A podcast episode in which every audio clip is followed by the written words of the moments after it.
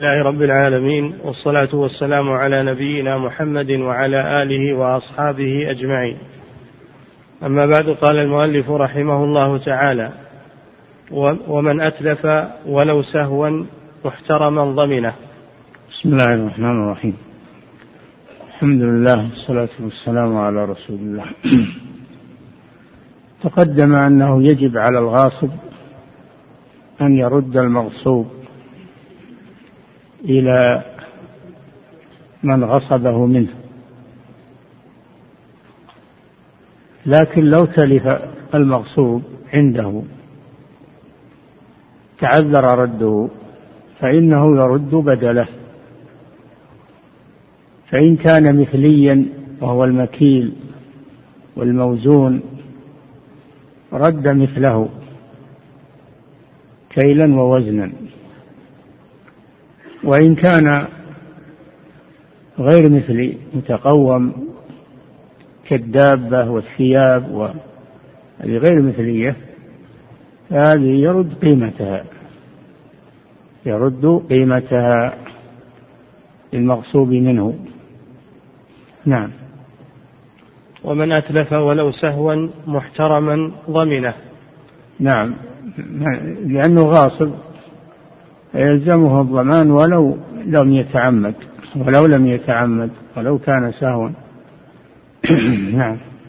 وإن ربط دابة بطريق ضيق ضمن ما أتلفته مطلقا.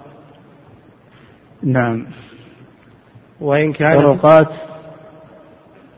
الطرقات العامة لا يجوز لأحد أن يحدث فيها شيئا يضر بالمارة. كان يحفر فيها حفرا أو يضع فيها أحجارا أو حديدا أو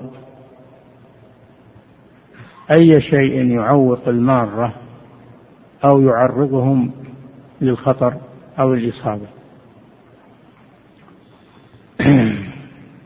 فإن أحدث في الطريق ما يؤذي المارة أو يسبب لهم ضررا فإنه آثم ويلزم ويجبر على إخلاء الطريق. فإن تضرر به أحد كما لو ربط دابة أو أوقف سيارة في الطريق فاصطدم بها المار وتلف أو تعيب فإنه يضمن لأنه متعد في ذلك متعد في استغلال الطريق لمصلحته الخاصة. وهذا شيء يغفل عنه كثير من الناس اليوم ويتساهلون فيه والمسؤولون أيضا لا لا يتابعون هذه الأمور. فإذا كان الإنسان يبني عمارة أو أو فلة أو جدارا يأتي بالحديد ويأتي بالإسمنت ويأتي بالحجارة ويجعلها في الطريق. هذا حرام ولا يجوز. هذا حرام ولا يجوز. إذا كان هذا يضر بالمارة ويضيق عليهم الطريق. يجب منع هذا. نعم. وإن ربط دابة بطريق ضيق وكذلك لو أنه وضع في الطريق ما يزلق به الإنسان كقشور الفواكه والموز يضعه في الطريق أو يسيل الماء في الطريق ثم حصل بسبب ذلك أن أن تلف إنسان انزلق وانكسر أو مات يضمنه. نعم. وإن ربط دابة بطريق ضيق ضمن ما أتلفته مطلقا. إذا كان ضيقا. أما إذا كان الطريق واسع ولا يضر المارة صار على جانب منه مما يلي بيته فهذا للحاجة يجوز لأنه لا يترتب عليه ضرر وهو محتاج إلى ذلك. لكن إذا كان الطريق ضيقا ما يتسع للمرور ولما يوضع فيه. نعم. وإن كانت بيد راكب أو قائد نعم. وإن ربط دابة بطريق ضيق ضمن ما أتلفته مطلقا. ما أتلفته إما بأن اصطدم بها أو هي أكلت شيئا من أموال الناس فإن فإن صاحبها يضمن. فإن صاحبها يضمن. وإن وإن تلفت اصطدمت وتلفت فهي هدر على هذا الذين يسيبون المواشي في الطرقات البرية الإبل أو الغنم يسيبونها في الطرقات. ويصطدم تصطدم بها السيارات ربما يحصل وفيات. يضمنون هذا لأنهم معتدون في هذا الشيء. والأموال التي تتلف لهم هدر لأنهم معتدون بفعلهم هذا. نعم. وإن ربط دابة بطريق ضيق ضمن ما أتلفته مطلقا. نعم. وإن كانت بيد راكب أو قائد أو سائق ضمن جناية مقدمها ووطئها برجلها. نعم. إذا كان إذا كانت الدابة تسير تسير ومعها سائق يسوقها أو راكب يصرفها أو قائد يقودها فإنه يضمن ما أتلفت يضمن ما أتلفت بمقدمها يضمن ما أتلفت بمقدمها كيديها ورأسها وأما ما أتلفت برجلها بأن نفحت أحدا يعني رمحته لغة العوام فهو لا يضمن. لقوله العجماء جبار لأنه لا يسيطر على رجلها وإنما يسيطر على مقدمها. إلا ما وطئته وطئا فإنه يضمنه لأنه بإمكانه أن يجنبها هذا الشيء. فإذا وطئت شيئا وتلف يضمنه. أما إذا أنها إذا وقصت شخصا برجلها فإنه لا يضمن هذا لأنه لا يتصرف في رجلها. والعجماء جبار أي لا ضمان فيها. والسيارة السيارة يتصرف فيها كلها مقدمها ومؤخرها ويحركها ما هي مثل الدابة. فإنه يضمن ما أتلفت بمقدمها أو بمؤخرها لأنه هو الذي يحركها يرجعها ويقدمها ويوخرها فهو يضمن ما تلف بسببها. نعم. وإن كانت بيد راكب أو قائد أو سائق ضمن جناية مقدمها ووطئها برجلها. وطئها أما وقصها برجلها وربطها برجلها ما يضمنه لأنه لا يملك تصرف في رجلها. نعم. فصل. وتثبت الشفعة فورا. الشفعة هذا باب الشفعة. والشفعة هي انتزاع هي استحقاق. الشفعة استحقاق انتزاع حصة الشريك ممن آلت إليه بعوض مالي. مثلا شريكان في بيت أو في مزرعة أو في أرض غير مقسومة. غير مقسومة.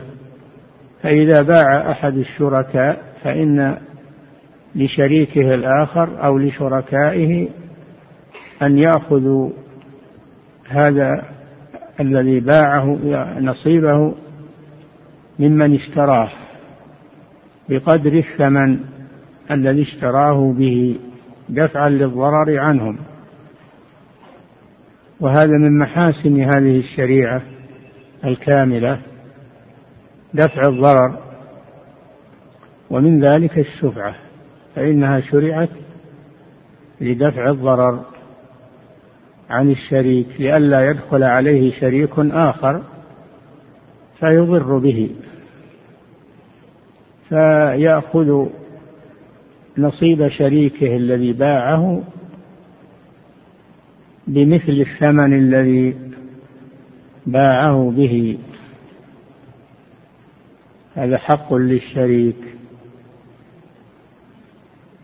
وسميت شفعة لأنه يضم نصيب شريكه لأن نصيبه في الأول كان منفردا وبالشفعة ضم نصيب شريكه إلى نصيبه فصار فصار شفعا بدل أن كان منفردا.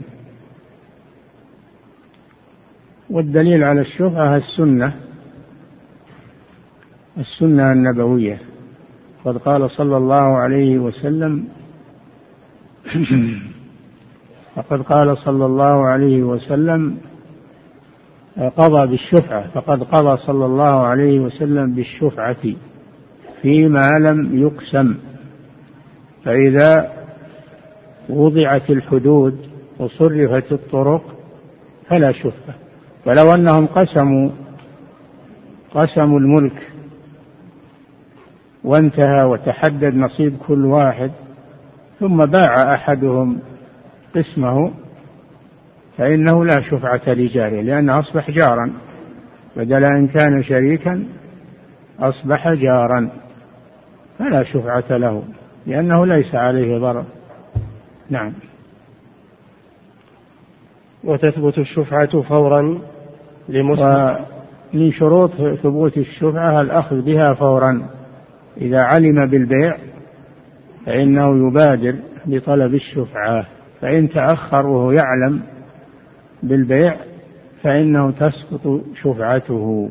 لازم أن يبادر بطلبها حينما يعلم بالبيع. نعم. وتثبت الشفعة فورا لمسلم. لمسلم. أما الكافر إذا كان الشريك إذا كان الشريك كافرا وشريكه مسلم باع باع المسلم نصيبه. ليس لشريكه الكافر الشفعة عليه لأنها إنما تكون للمسلمين. نعم. فورا لمسلم تام الملك. تام الملك. أما إذا كان ملكه غير تام إذا كان ملكه غير تام على الشيء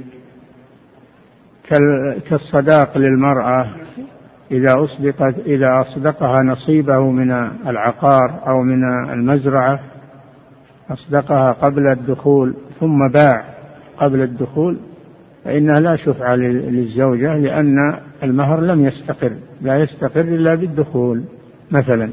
نعم. لمسلم تام الملك في حصة شريكه المنتقلة لغيره بعوض مالي. بعوض مالي.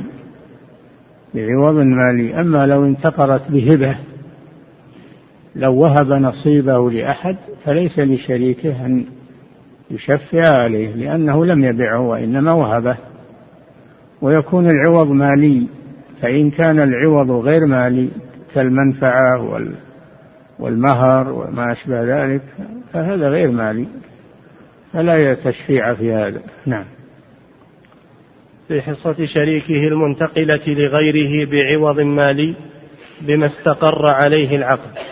هذا هو تعريف الشفعة استحقاق الشريك انتزاع حصة شريكه ممن انتقلت إليه بعوض مالي بمثل الثمن الذي استقر عليه العقد.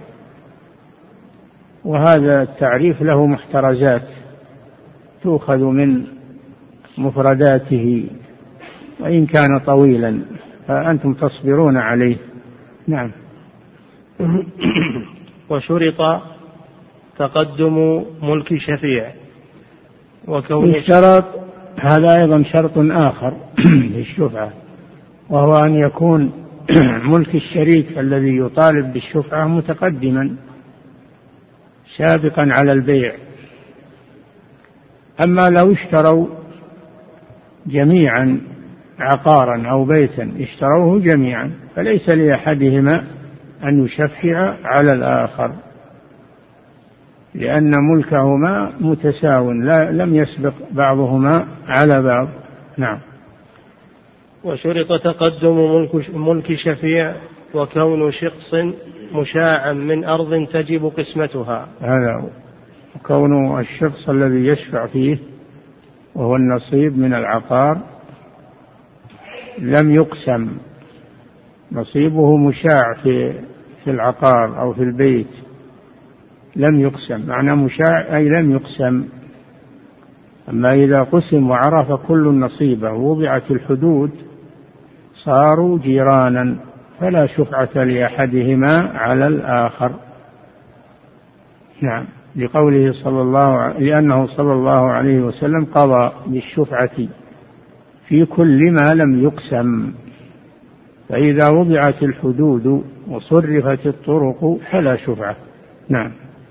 وكون وكون شخص مشاعا من أرض تجب قسمتها ويدخل غراس أو غرا ويدخل غراس إذا شفع إذا شفع في الأرض وفيها غراس فيها غراس فإن الغراس يتبع يتبع الشخص الذي نزع من المشتري ويكون للشفيع تابعا للعرض نعم.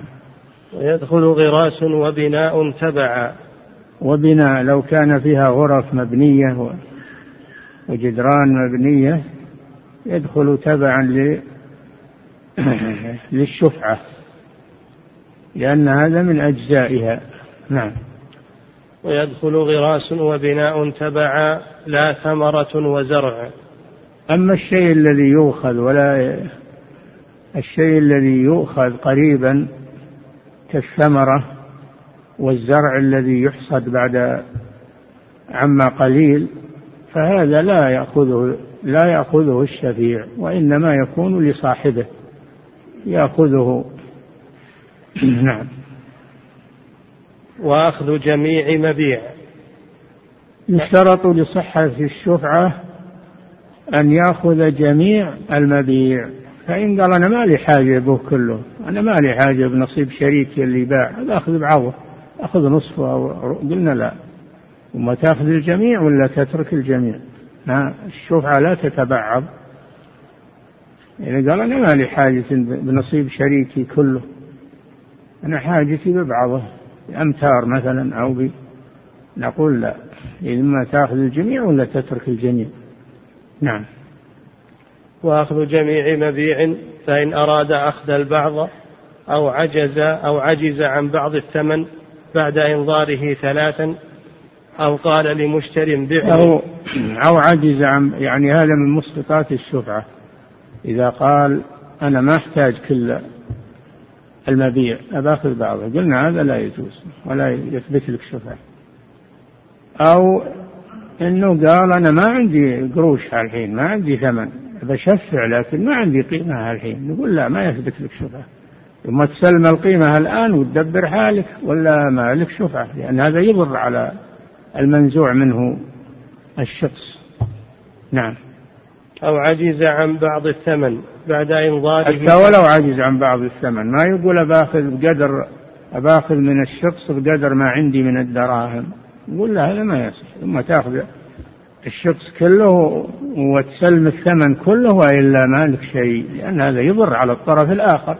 نعم. والنبي صلى الله عليه وسلم يقول لا ضرر ولا ضرار. نعم. أو عجز عن بعض الثمن بعد إنظاره ثلاثا. لكن يعطى مهلة ثلاثة أيام يدبر حاله. ما يخالف. أما أن قال والله ما عندي أنا الآن ولا عقب ثلاثة أيام. أنا يمكن ما أحصل هذا المبلغ إلا بعد مدة. نقول لا إذا ما لك شفعة. يعني هذا يضر على الطرف الثاني. نعم. أو قال لمشتر بعني أو صالحني. أو قال للمشتري بعني ما شريته من شريكي. تسقط الشفعة لأنه تبين أنه ليس بحاجة إليها. أو قال صالحني تصالح أنا وياك. ما يحتاج أن يعطيك دراهم تصالح أنا وياك على أشياء. نقول لا هذا دليل على أنك ما أنت بحاجة. بعضهم أخذ باقيهم الكل أو تركه. أو تركوه. نعم. وإن مات شفيع قبل طلب بطلت. إذا مات الشفيع قبل طلبه بالشفعة فإنها تبطل وليس للورثة الحق بها. ليس للورثة الحق بها لأن صاحبها لم يطالب بها قبل موته. ليس لهم حق فيها.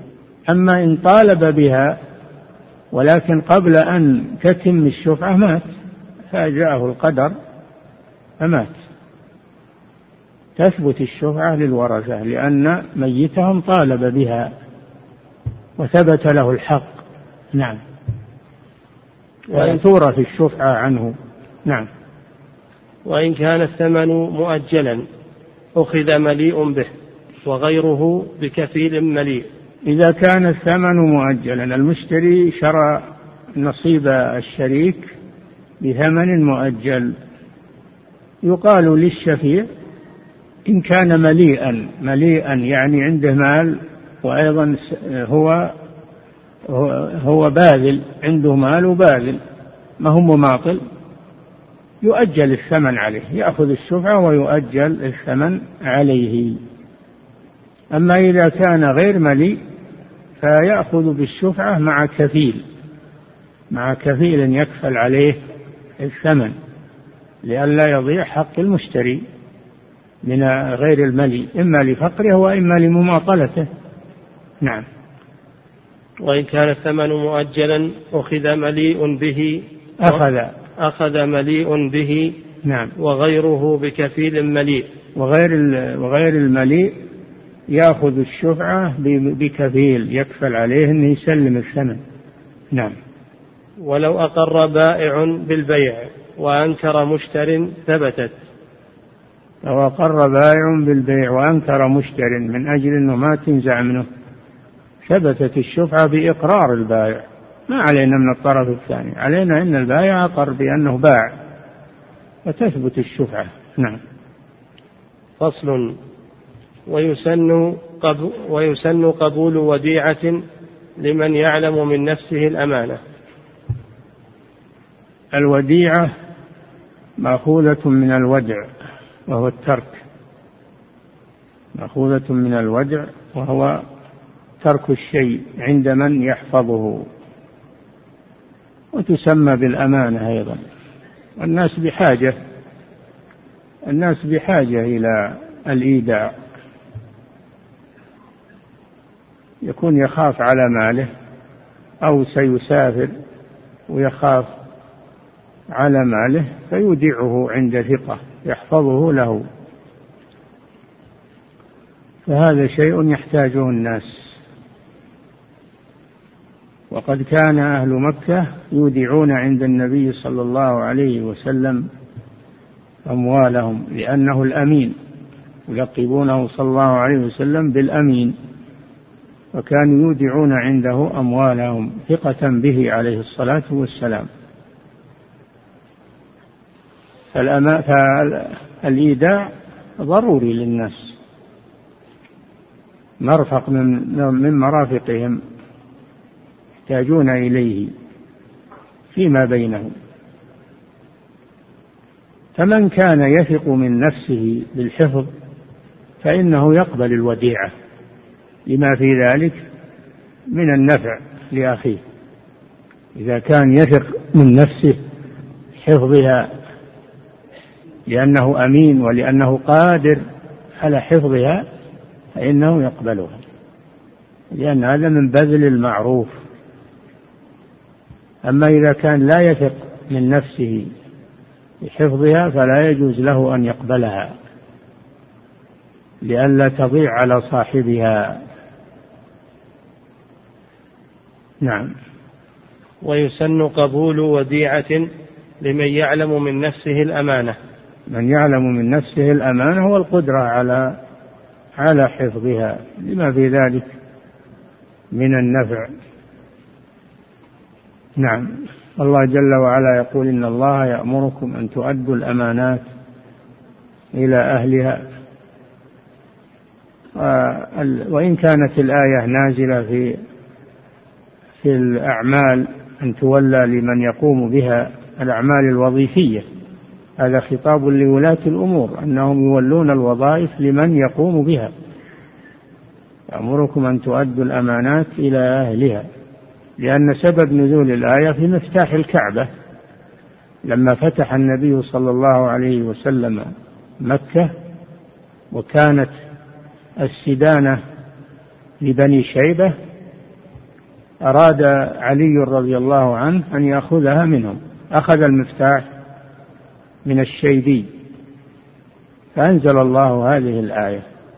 إن الله يأمركم أن تؤدوا الأمانات إلى أهلها. فأخذ صلى الله عليه وسلم المفتاح من علي وأعطاه للشيبي. واستقرت في بني شيبة إلى يوم القيامة. استقرت فيهم السدانة إلى يوم القيامة.